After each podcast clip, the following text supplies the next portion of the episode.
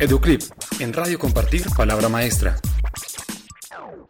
En cumplimiento a uno de sus objetivos primordiales, la Fundación Compartir se encuentra trabajando para posicionar la educación como un tema prioritario en la sociedad colombiana. Por esta razón, desde este año empezó a desarrollar una iniciativa llamada Compartir Debates, con la que busca convocar a los diferentes actores del sector educativo en un espacio de participación y opinión que sirva como base para la discusión de temas relacionados al mejoramiento de la calidad educativa y en donde surjan nuevas ideas y redes de trabajo para mejorar las políticas públicas en materia.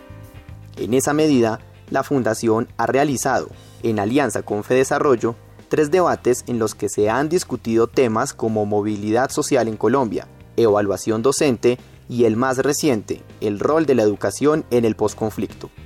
Sobre este tema, se realizó la presentación del estudio y se resaltó que la educación, además de ser crucial para desarrollar una cultura de paz y de reconciliación en Colombia, es imprescindible para una exitosa reinserción económica y social de los desmovilizados, ya que abre oportunidades laborales.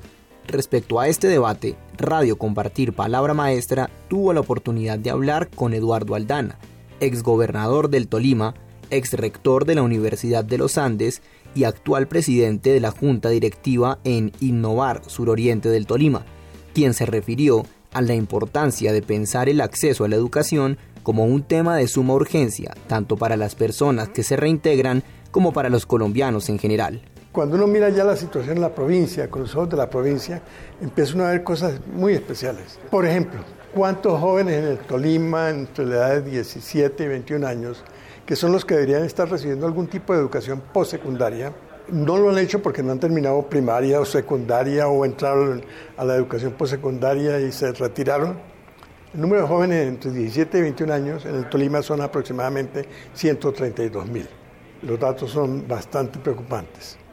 De ellos, matriculados en programas que realmente les aporten para su vida, para su crecimiento, para su desarrollo, hay alrededor de unos 22 mil. De manera que entonces quedamos con 110 mil jóvenes que no están recibiendo esa educación. Si extendemos un poquito, dos grupos de edad más, formando tres, hasta los 31 años, el número son de unos 300 mil. Y si miramos eso en Colombia, ya saliendo del departamento, son 8 millones de jóvenes. Entonces, ciertamente, cuando comparamos con el PIB la FARC, son 8 mil. Limitarnos a los 8 mil nos crea un gran problema, un problema ético, moral, cómo es que a ellos sí y a los otros no. Entonces esto refuerza que tenemos que decidirnos, tenemos que trabajar por todos, tenemos que buscar proporcionar una educación y, un trabajo que sean dignos y que le permitan desarrollarse por vida.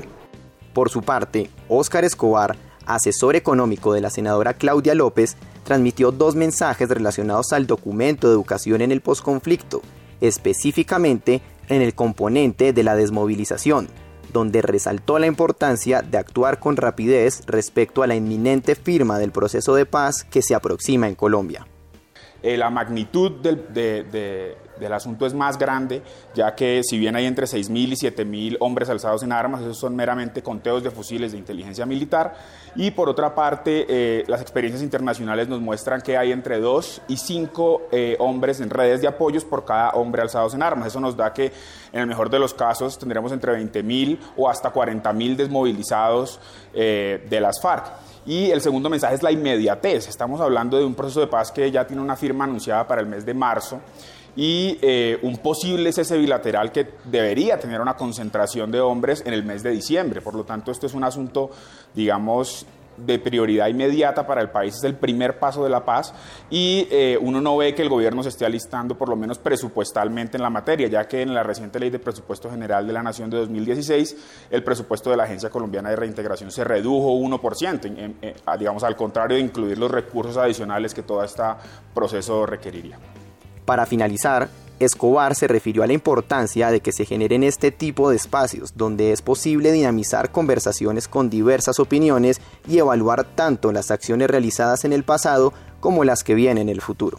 Es muy importante porque a veces en el Congreso las discusiones son muy etéreas, ¿no? Entonces el tema del acto legislativo por la paz, de la Constitución, en la Constitución queda todo muy bonito, pero ya hacer las cosas en terreno es algo muy distinto. Entonces es muy importante que la academia se vincule a, hacer estos estudios específicos de qué funciona y qué no funciona para que no repitamos los mismos errores que hemos cometido en 10 procesos de paz anteriores con distintos grupos armados en los que hemos desmovilizado un grupo y ha llegado otro a cooptar el territorio. Entonces tenemos que estudiar esto a fondo y, específicamente sobre cómo vamos a implementar y a construir Estado en las regiones para que esto no nos vuelva a suceder.